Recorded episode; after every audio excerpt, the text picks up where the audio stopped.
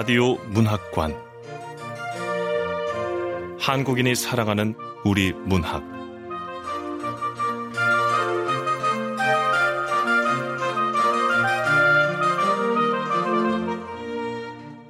라디오 문학관.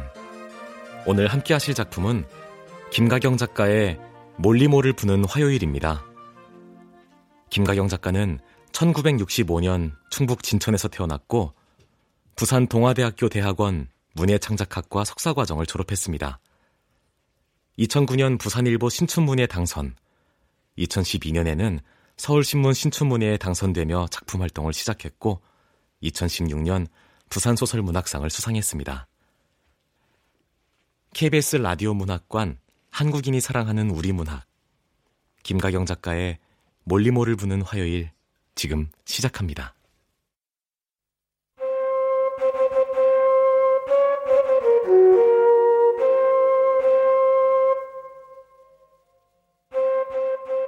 몰리모를 부는 화요일 김가경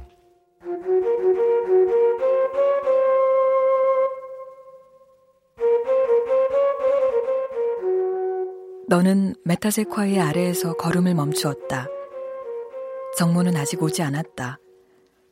버스에서 내린 사람들이 하나둘 야시장 쪽으로 사라져 갔다. 남자는 오늘도 야시장 입구에 늘어선 메타세쿼이아 아래 수레를 세우고 파라솔을 편다. 수레에는 신다 버린 신발이 수북하게 놓여 있었다. 노랑, 빨강, 검정, 회색, 초록 보라. 각자 다른 색깔과 각자 다른 모양의 신발들. 남자는 우산처럼 펼쳐진 파라솔 끝에 빨간 캠퍼스와 한 짝을, 다음에는 낡은 슬리퍼와 구두 역시 한 짝씩을 매달 것이다.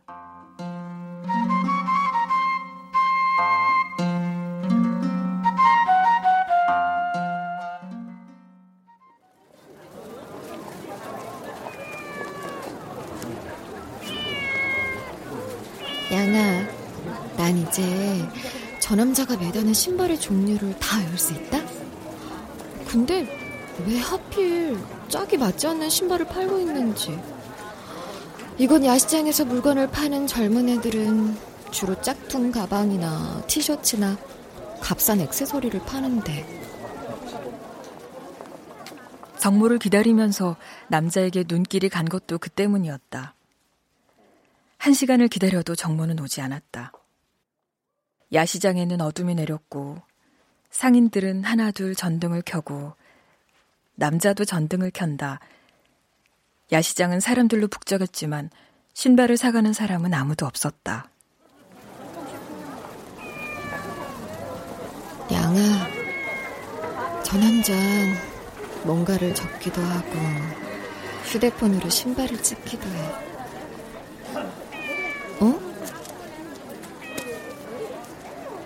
남자를 처음 본 화요일에도 남자는 수레 안에서 피리처럼 생긴 나무 막대기를 꺼내 속을 파내고 있었다.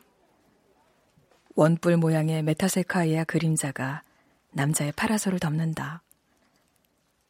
남자가 길게 흘러내린 머리카락을 한 손으로 쓸어 올리고 머리띠를 두른다. 양아, 남자가 잠시 손을 멈추고 지나가는 사람들에게 눈을 맞추고 있어. 남자가 눈을 맞추며 하는 거라고는 웃어주는 것 뿐이야. 남자는 너에게도 그렇게 웃어주었다. 처음 남자와 눈이 마주쳤을 때 너는 당황하여 고개를 돌렸다. 그날도 너는 메타세카의 아래에서 정모를 기다리고 있었다. 야시장 근처에 있는 불닭집에서 밤늦게 퇴근한 어느 날, 너는 너도 모르게 불빛을 따라 광장으로 왔다. 그날은 화요일이었고, 광장에서 야시장이 열리고 있었다. 거기서 정모를 처음 만났다.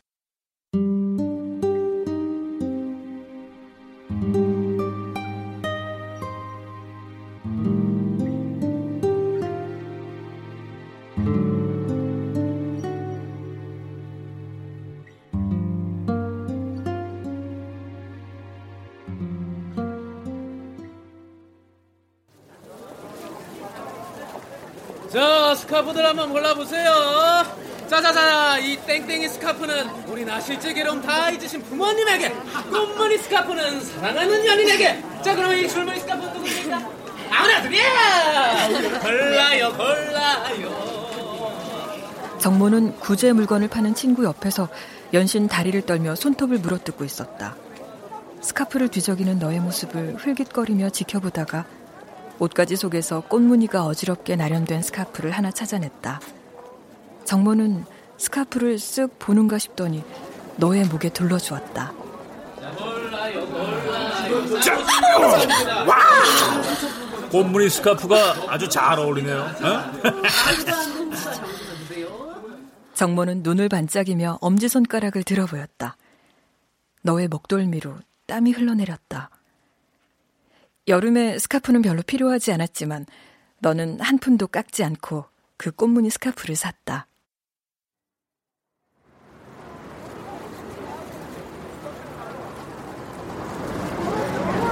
정모는 아직 오지 않았다. 너는 야시장 입구에 있는 의자에 앉아 버스 정류장 쪽을 지켜보았다. 오늘은 유난히 가게에 손님이 많았다. 매운 양념이 범벅된 닭을 볶고 볶음밥을 만드느라 잠시도 쉬지 못했다. 그래서 너는 졸음을 참지 못하고 슬그머니 눈을 감았다.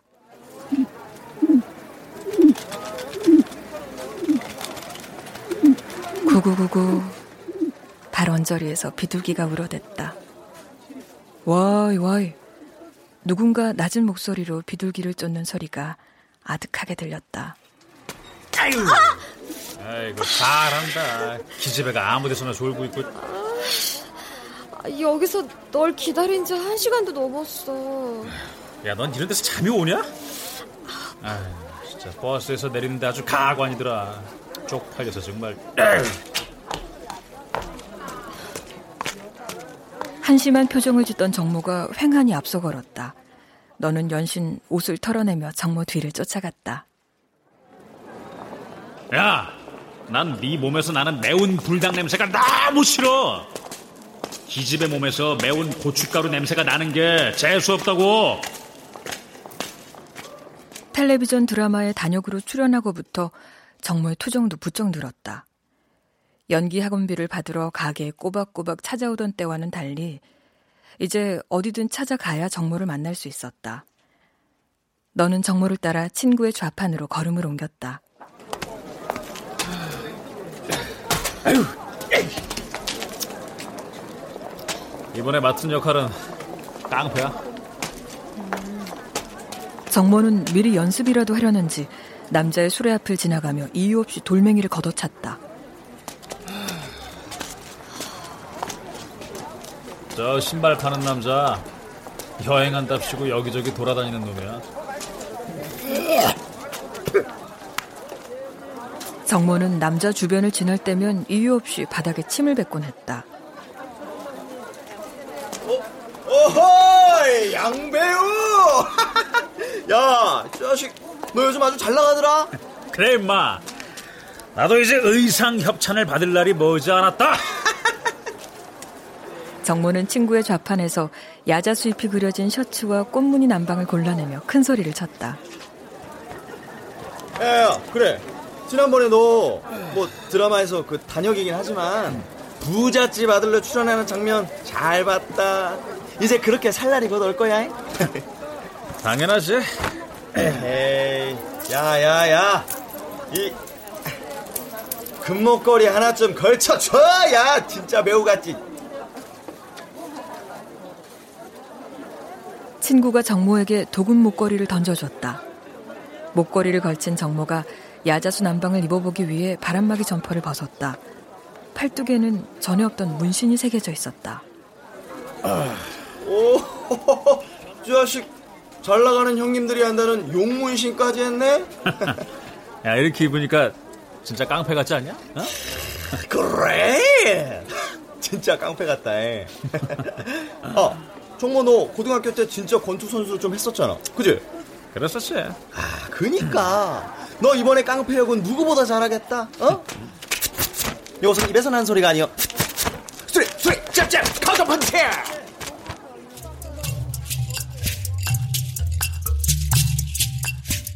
너는 짝짝이 신발을 파는 수레 쪽으로 고개를 돌렸다.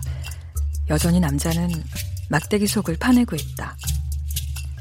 언젠가 너는 새벽 늦게까지 야시장을 돌아다닌 적이 있었다. 남자는 누군가를 기다리는 듯 손님도 없는 수레를 지키고 있었다. 가물가물 졸기도 하고 무료하게 귀지를 파내기도 했다.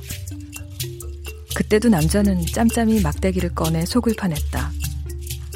긴 머리에 아프리카 여인들이나 하는 원색의 머리띠를 두르고 짝이 맞지 않는 신발을 파는 사람이라니 그것도 짝짝이 신발을 신고서 말이다. 어쩌면 너는 남자가 웃어주기 전에 먼저 웃어 보였는지도 모른다.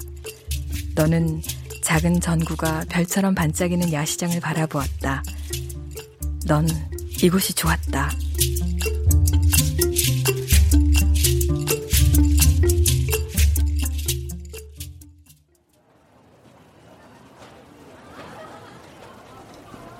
아니, 아 여자가 늦은 밤에 왜 혼자 야시장을 돌아다녀요? 아, 아 예, 뭐 이 근처 불닭집에서 알바를 해서요. 아, 난 배우 지망생이라 연기학원에 다니고 뭐 안 들어가도 그만인 친구 집에 빌부터 사는데 그쪽은 집이 어디예요? 이곳에는 버스가 오지 않아요. 동네 이름을 대기 싫어 맥락 없이 한 말이었다. 그 말이 알아맞혀 보라는 말로 들렸는지 정모는 건성건성 동네 이름을 대기 시작했다. 정모가 이름을 댈 때마다 너는 아니라고 고개를 저었다. 아니 그럼 뭐 아프리카에서 왔어요? 정모가 난전의 물건을 심술맞게 들추며 물었다. 구제옷 사이에 목이 긴 아프리카 여인의 조각상이 생뚱맞게 섞여 있었다. 너는 고개를 끄덕였다. 정모가 조각상을 잡고 뒤로 넘어가는 신용을 했다. 아프리카, 어? 아프리카라니지. 거기서 왔다고, 어? 너는 그 다음 주 화요일에도 가게를 마치고 야시장으로 갔다. 세 번째 스카프를 사던 날, 너는 전 재산을 털어 정모와 함께 여인숙에서 밤을 보냈다. 한 시간 거리에 있는 집에 택시를 타고 가는 것보다는 그게 나았다.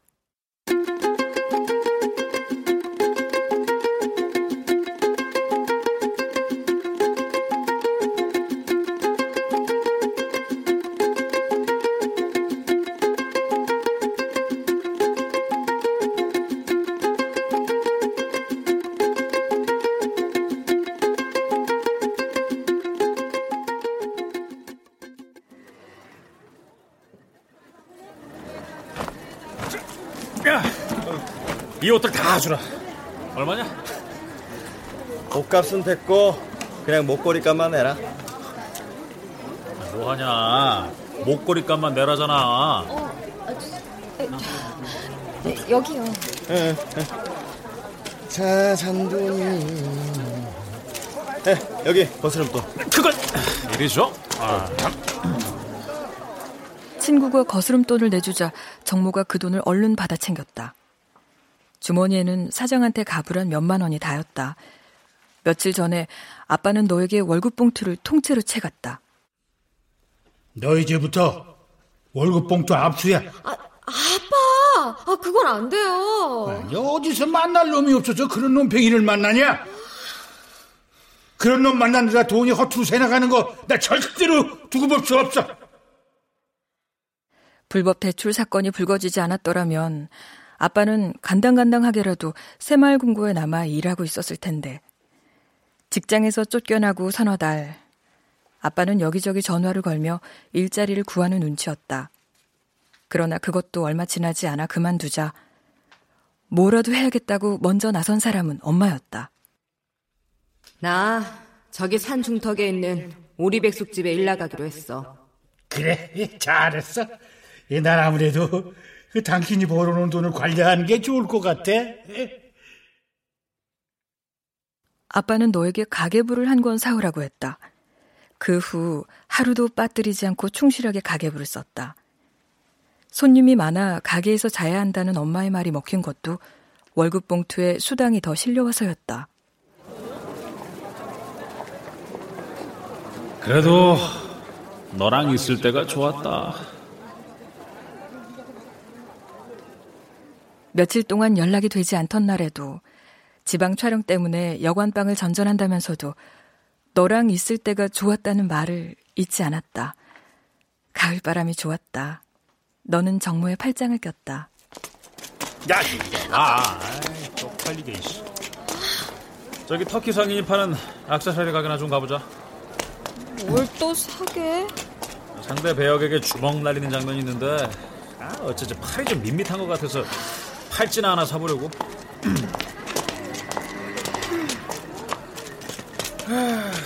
어. 이 팔찌가 얼마예요? 어? How much? 2만 원. 왜? 아, 더럽게 비싸네. 이씨. 어, 안 비싸요. 2만 원. 야, 이놈 이거 어리숙한 줄 알았더니 약아빠졌다. 에휴. 가자. Hey, 깎아줄게. Discount okay? 아유, 미친놈. 정모가 남자의 수레 앞을 지나며 큰 소리로 말했다. 터키 상인한테 하는 말인지 남자에게 하는 말인지 알 수 없는 말투였다. 정모가 남자의 수레 뒤편에 있는 난전에 쭈그려 앉으며 침을 휙 내갈기자 남자가 뒤를 돌아보았다. 너는 슬그머니 고개를 숙이며 수레 근처에 앉았다. 또 저 남자에게 시비를 걸면 어쩌지? 술을 마시는 날이면 정모는 이유 없이 주변 상인들에게 시비를 걸었다. 멱살잡이가 다였지만 언제나 고개를 숙이며 사과하는 것은 너였다. 너는 쭈그리고 앉아 너도 모르게 남자의 술의 안을 훔쳐보았다. 컵라면 몇 개와 담요, 신발, 여행에 관한 책 서너 권이 놓여 있었다. 남자가 틈틈이 속을 파내던 막대도 눈에 들어왔다. 노천 카페에서 음악이 흘러나왔다. 봄바람이 날리며 흩날리는 벚꽃잎이 울려 거리를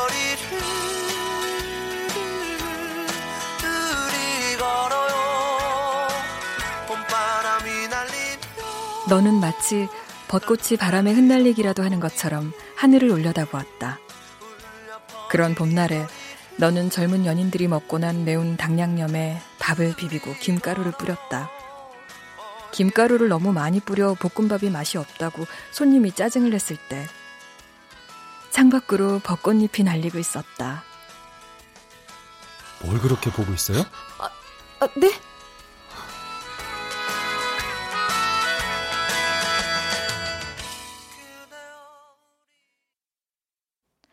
너는 놀라서 뒤를 돌아보았다. 어느새 남자가 너의 등 뒤에 와 있었다. 남자는 풀을 뜯는 기린처럼 허리를 굽혀 너의 정수리에 코를 가져다 댔다. 아, 식욕을 느끼게 하는 냄새군요. 아, 그쪽에서 나는 냄새 말이에요.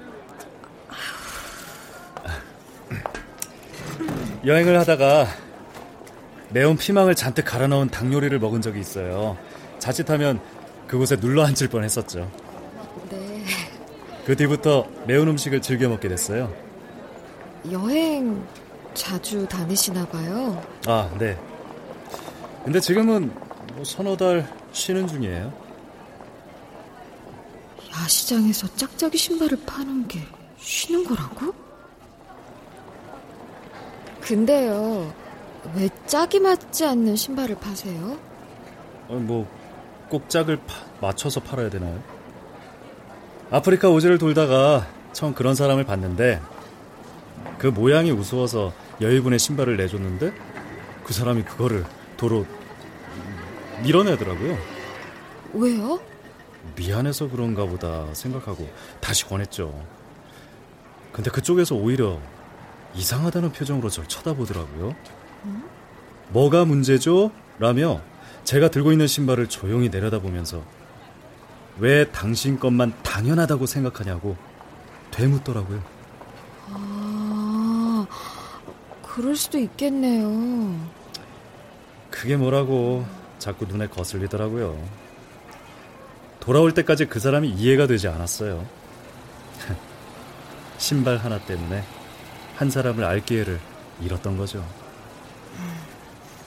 그랬군요. 나도 이렇게 짝짝이 신발을 신는 데만도 시간이 좀 걸렸죠.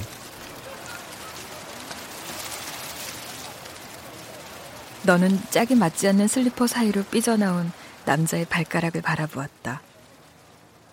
집과 가게를 벗어난 적이 없는 너는 남자의 이야기가 다른 세계의 이야기처럼 들렸다. 메타세콰이아 마른 잎이 깃털처럼 바람에 날렸다. 남자가 떨어진 나뭇잎을 주워들었다. 이곳에 오게 된 것도 어쩌면 이 나무 때문인지도 몰라요. 지나가다가 끌리듯 메타세콰이아 아래로 왔거든요. 네. 그거 알아요? 이 나무가 발견되기 전까지 화성만으로 존재했다는 거. 인류사에서 사라졌다고 믿었던 나무가 느닷없이 발견된 거죠. 그럼 우리가 수십억 년 동안 그 존재를 몰라봤다는 말인가요? 인간이란 원래 자기가 보고 싶은 것만 보는 존재니까요. 누군가와 신랑이라도 하는지 정모의 목소리가 간간히 들려왔다. 너는 남자의 이야기에 귀를 기울였다. 노천 카페에서 들리던 음악이 끝났지만 남자의 말이 벚꽃 엔딩의 가사처럼 감미롭게 귀에 감돌았다. 저 끝에 나무의 정령이 살고 있을 것 같지 않나요? 남자는 시간을 거슬러 올라가 그 나무 앞에 선 사람처럼 아득한 표정을 지었다. 너는 메타세쿼이아를 올려다 보았다. 눈을 감자 아득한 나무 끝에 있는 정령에게로 가는 것만 같았다. 너는 여행이라는 것을 해본 적이 없어 세상에 대해 잘 알지 못했다.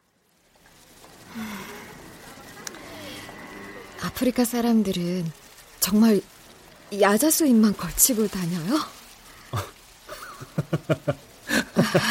아, 그럼요.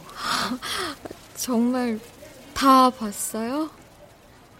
음, 정말 다 봤어요. 아, 잠깐만요. 이게 몰리모예요. 이 몰리모는 아프리카 대륙의 피그미족이 숲의 정령을 위로할 때 부는 거예요. 아, 그 나무 속을 파고 계시는 거 자주 봤어요. 아프리카 콩고강 근처를 여행하다가 듣게 됐는데, 아, 그 소리가 아직도 잊혀지지 않아요. 어쩌면 그날 들은 게 몰리모 소리가 아닐지도 몰라요. 다음 날에는 전혀 다른 소리가 났는데, 음. 그것도 몰리모 소리라고 하더군요. 어... 그 다음 날에는 또 다른 소리. 그래서 주저앉지 않고 자꾸 떠나는지도 모르죠. 소리 때문에 여행을 떠난다니. 너는 그저 흔한 막대기처럼 생긴 몰리모를 쳐다보았다. 막대기는 아직 속이 많이 차 있었다. 몰리모 소리 듣고 싶지 않아요? 그렇게 속이 찬 막대나무에서 어떻게 소리를 낼 수 있어요? 마음을 전할 수 있는 거라면 무엇이든 몰리모가 될 수 있어요. 너는 남자가 꼭 소리를 내기 위해서 속을 파는 것이 아니라는 생각이 들었다. 후후후후. 그래도 세상에 누군가는 몰리모 소리를 듣는 사람이 있지 않겠어요? 야! 너 거기서 뭐해? 아, 그, 그럼, 그럼 다음에 또 봐요.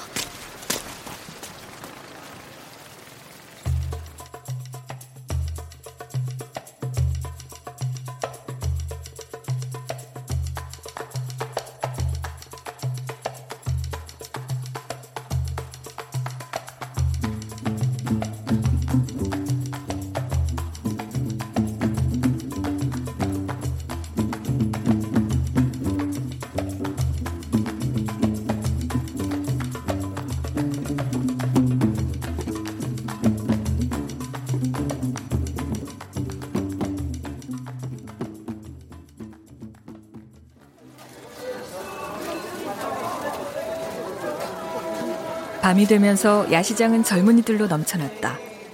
기타를 치며 노래를 부르는 사람, 상자에 모래를 뿌리며 그림을 그리는 사람. 그들 사이에서 피에로 분장을 하고 거리 공연을 하는 사람들도 있었다. 인도 가게에서 향이 피어올랐고 남자가 펴놓은 파라솔에는 빨간 캔버스 화가 바람에 흔들거렸다. 자정이 지나가고 있었다. 여인숙이라도 갈래? 야, 지난번에 여인숙에서 이올 맞어. 여인숙 같을 땐 지긋지긋하다. 으.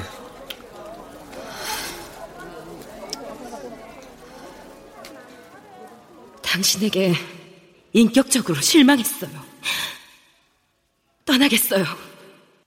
너는 어릴 적 들은 어느 여배우의 대사를 떠올렸다. 미친년. 드라마를 보고 있던 아빠는 여배우의 말에 이유 없이 화를 냈다. 아빠, 인격이 얼마만큼 모자라야 사람에게 실망하는 거예요? 그건 다 배가 불러서 하는 말이야. 그런 말을 한 여배우가 남편에게 뺨을 맞는 장면에서 엄마는 자리를 비켰다. 당신에게 인격적으로 실망했어요? 떠나겠어요? 이 미친년. 지금도 여배우와 아빠가 했던 말을 떠올리면 마치 한 몸처럼 붙어 있어 도저히 떨어질 것 같아 보이지 않았다.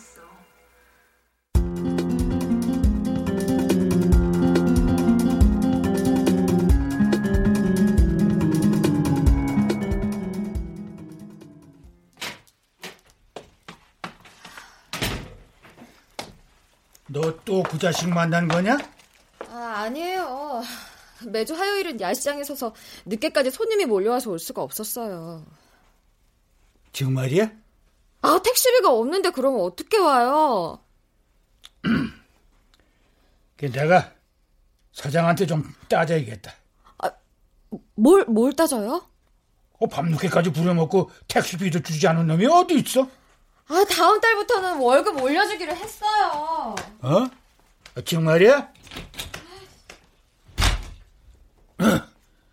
그래 뭐 다음 달 월급 받아보면 알겠지 뭐. 아빠가 가계부를 반 권쯤 써갈 때 엄마는 집에 돌아오지 않았다. 얼마 뒤 아빠는 작은 손가방을 겨드랑이에 끼고 수금사원처럼 집을 나섰다. 엄마를 알고 있는 사람들에게 전화를 걸어 산중턱에 있다는 오리백숙집을 찾아낸 것이다. 끝장을 낼 것처럼 집을 나갔던 아빠는 결국 혼자 집으로 돌아왔다.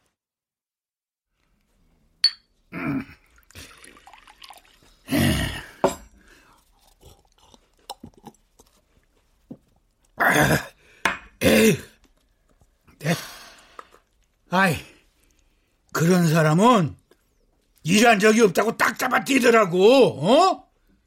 이 여자가 대체 어딜 간 거야?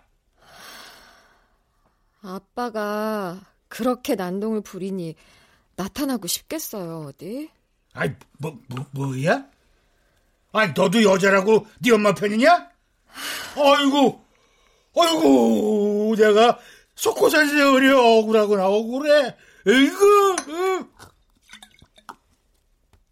에, 아이고. 아빠는 자신이 유일하게 관리하던 사원이 빠져나간 허탈감 때문인지 월급 봉투 때문인지 밤새 술을 마시고 또 마셨다. 그리고 얼마 뒤 아빠는 엄마가 해오던 일을 고스란히 너에게 떠넘겼다.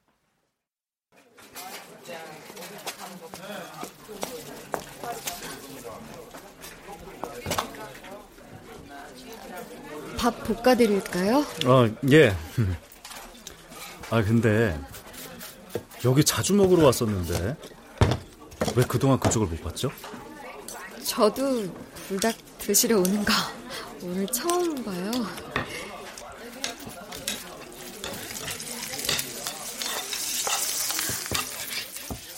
질끈 묶은 머리와 짝이 다른 신발.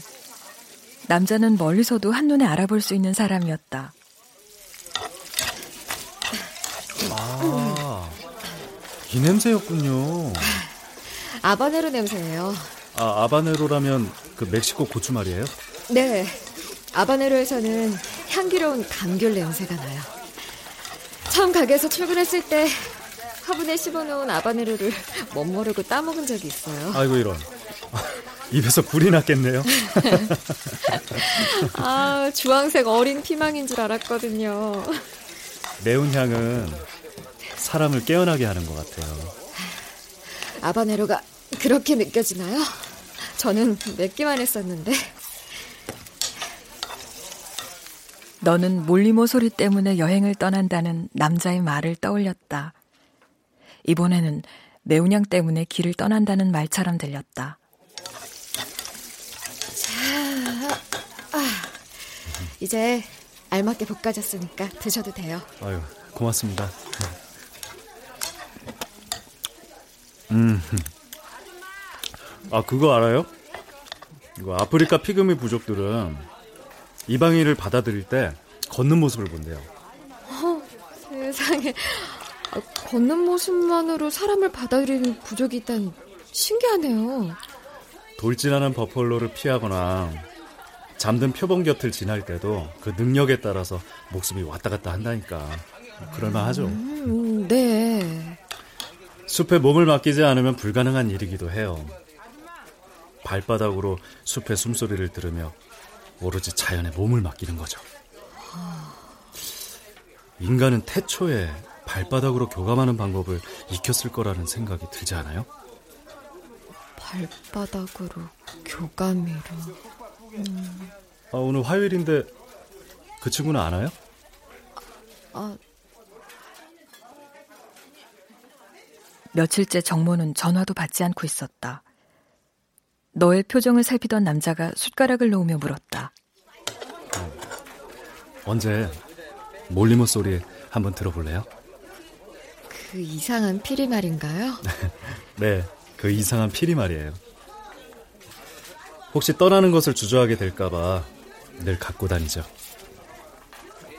떠나는 것을 주저할까봐.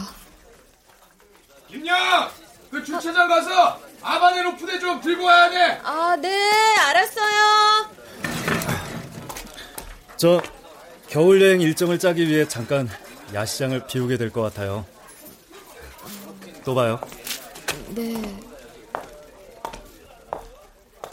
남자가 손을 들어 보이고는 광장 쪽으로 사라졌다.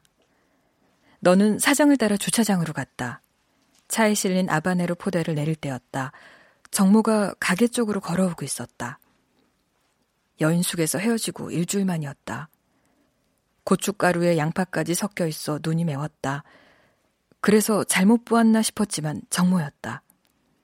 가을바람이 선선한데도 정모는 야시장에서 산 야자나무 셔츠를 입고 있었다.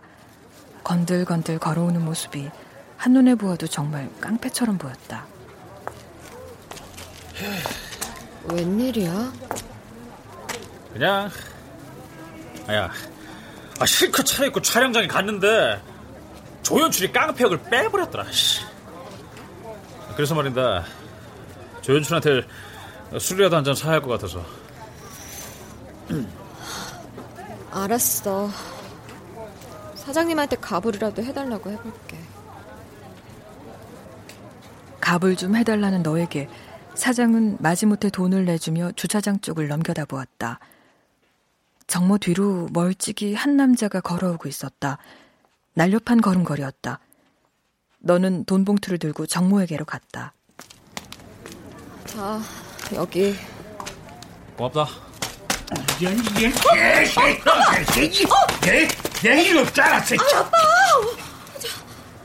정모가 재빨리 봉투를 주머니에 넣으려 하자 아빠가 필사적으로 팔을 뻗었다. 아, 왜 이러는데요? 하지 마! 왜 이러냐고? 나, 나 그걸 몰라서 물어. 아, 진짜 재수없게. 아, 진짜.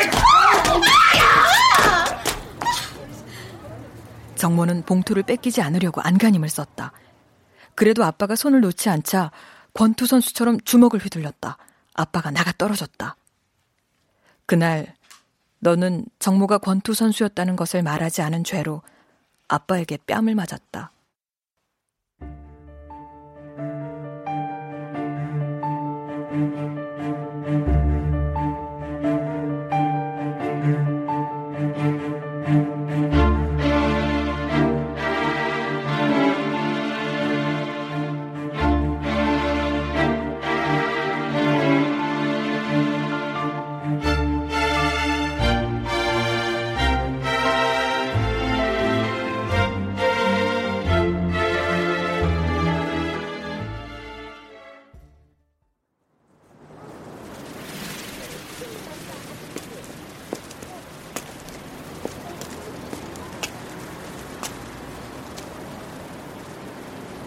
너는 메타쇠카의 아래에서 걸음을 멈추었다.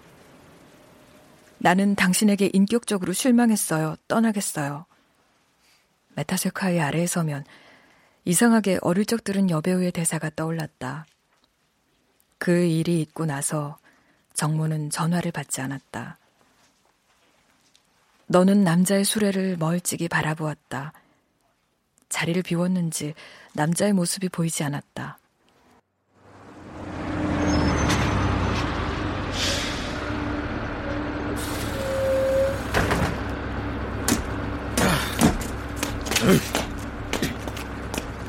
그때 거짓말처럼 정모가 버스에서 내렸다.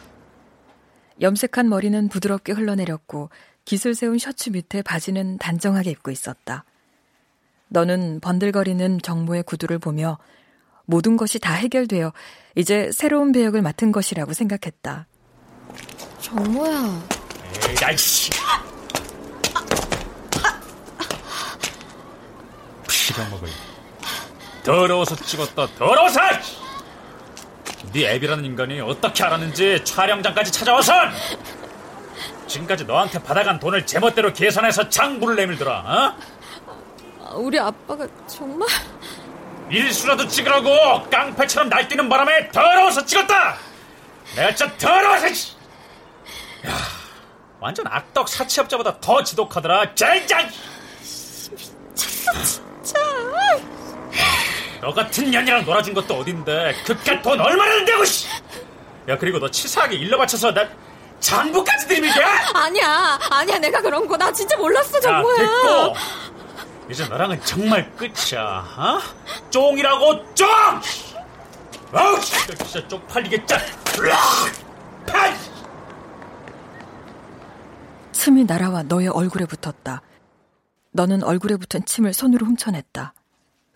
너는 정모가 길바닥에 침을 뱉는다는 것이 잘못돼 너의 얼굴에 붙은 것이라고 생각했다. 아씨! 아!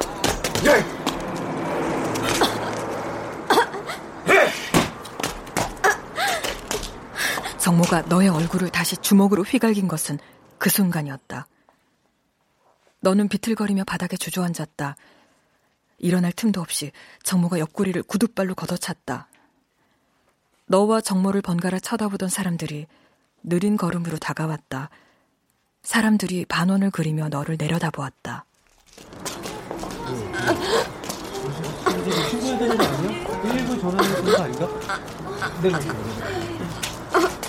야시장에는 밤늦도록 데이트를 즐기는 젊은 연인이 많아 종종 이런 일이 벌어지곤 했다.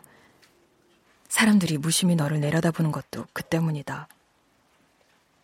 너는 그렇게 아픈 것도 아닌데 일어설 수가 없었다. 정모의 반질반질한 구두 코만 쳐다봤다. 콧날이 날카롭게 서 있어 구두조차도 화가 난 것처럼 보였다.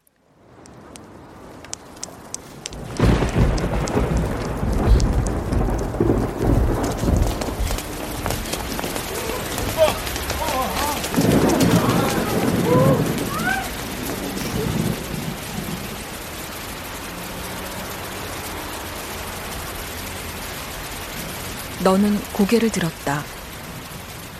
맑은 하늘에 천둥 소리가 요란하게 울리더니 순식간에 비가 쏟아져 내렸다. 사람들이 비를 피해 주변 상가 건물로 뛰어들었다. 정모가 허둥대며 하늘을 노려보았다. 그도 잠시 정수리에 손을 얹었지만 정모의 머리는 비에 젖어 달라붙었고 반질거리는 구두는 물에 젖어갔다. 아, 그 추나령이라고 기껏 구두에 광 냈더니만 재수없겠지. 아 씨.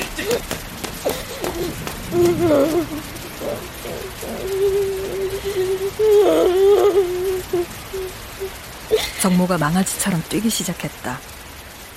빗줄기가 거세질수록 정모의 걸음도 빨라졌다. 정모는 필사적으로 달려 메타세콰이어 아래에서 사라졌다. 단지 비가 왔을 뿐인데 갑자기 거리가 텅 비었다. 세상에 오직 너 혼자만이 비를 맞고 있는 것 같았다. 거리는 숲속처럼 고요했고 빗소리만 울릴 뿐이었다. 너는 고요한 거리에 귀를 기울였다. 정령의 소리처럼 빗소리가 들려왔다. 너는 옆구리를 잡고 일어섰다.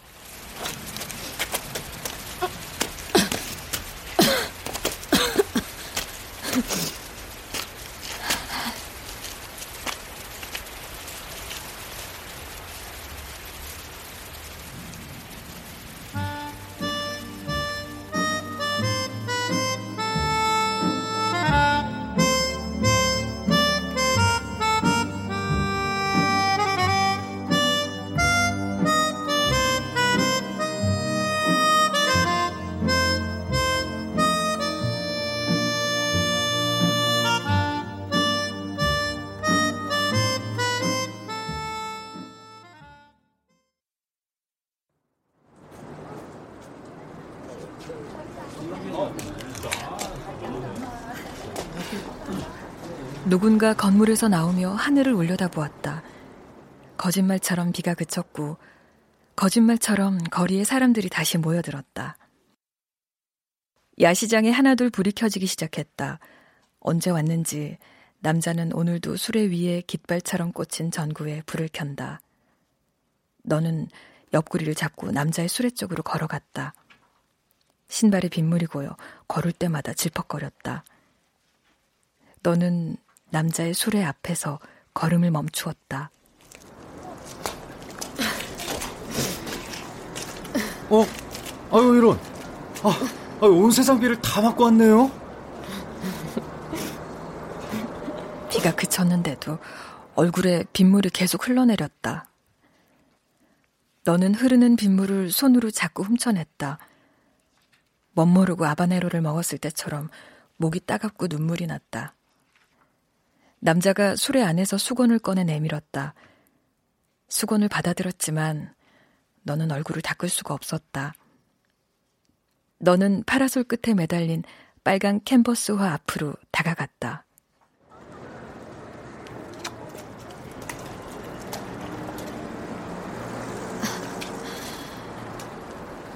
이 신발 살 수 있나요? 아, 예, 예 그럼요. 아, 저 신발 벗고 발을 한번 넣어봐요. 너는 수건으로 발에 물기를 닦아내고 캔버스화에 발을 밀어 넣었다. 남자가 손가락으로 신발 코를 찔러 보았다. 어, 딱 맞네. 남자가 수레를 뒤적여 청색 스니커즈 한 짝을 찾아 너에게 내밀었다. 네가 다른 한쪽 발을 밀어 넣자 남자가 운동화 끈을 매주었다. 자, 이제 어디 한번 일어나서 걸어봐요.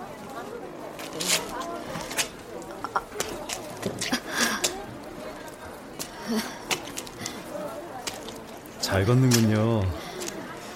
우리 부족으로 받아들여도 좋겠는걸요? 그쪽이 내 첫 손님인 거 알아요? 그래요? 마지막 손님이기도 하고요. 이제 휴식이 끝나서 전 다시 여행을 떠나요.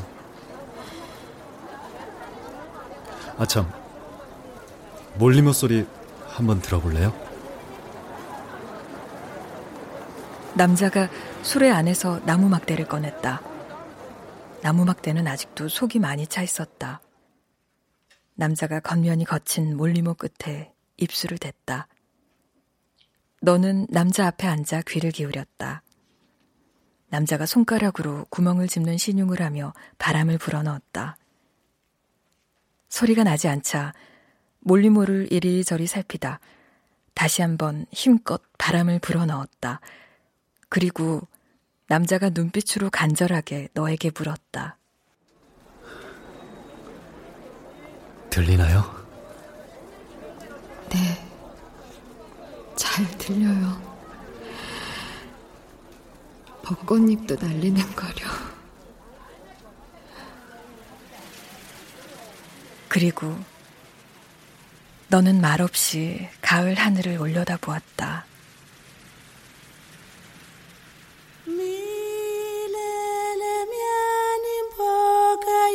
mereka kumuyini. Kambin sembele mbyani mpoka lundi la mwana busana.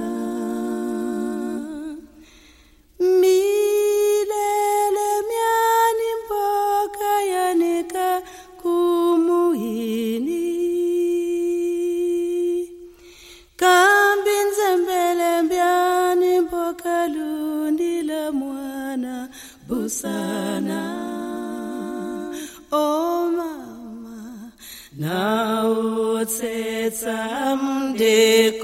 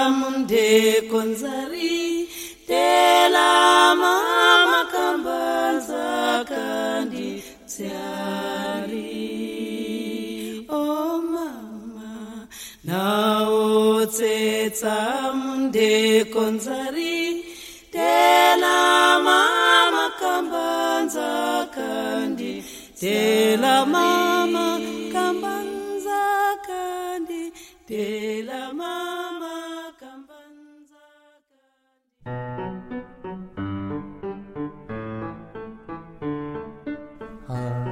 야, 꼬맹아. 야, 네 핸드폰 되게 좋아 보인다? 새 모델이냐? 그런데요. 어, 그거. 이 누나가 좀 빌리자. 아, 안 돼요. 누나 깡패예요? 야, 야, 야. 달라는 것도 아니고 좀 빌리자는데 조그만 녀석이 확. 으아. 안 돼요. 이 스마트폰에 KBS 콩 깔아놨단 말이에요. 콩? 네. 통일 열차, 바람 따라 구름 따라, 라디오 극장, 팝스 프리덤, 세월 따라 노래 따라, 보고 싶은 얼굴 그리운 목소리, 가요 코리아, 통일 전망대까지. 보고 듣고 즐기는 재미있는 라디오 KBS 콩. KBS 한민족 방송은 물론 KBS 라디오의 모든 채널, 모든 프로그램을 스마트폰으로도 막막 들을 수 있단 말이에요. 어, 야, 그거 나도 좀 까자. 앱스토어에서 KBS 콩으로 검색하면 돼요. 여기. 어, 야, 이거 좋네. 꼬맹아, 고맙다. 누나, 이제 착하게 살아요.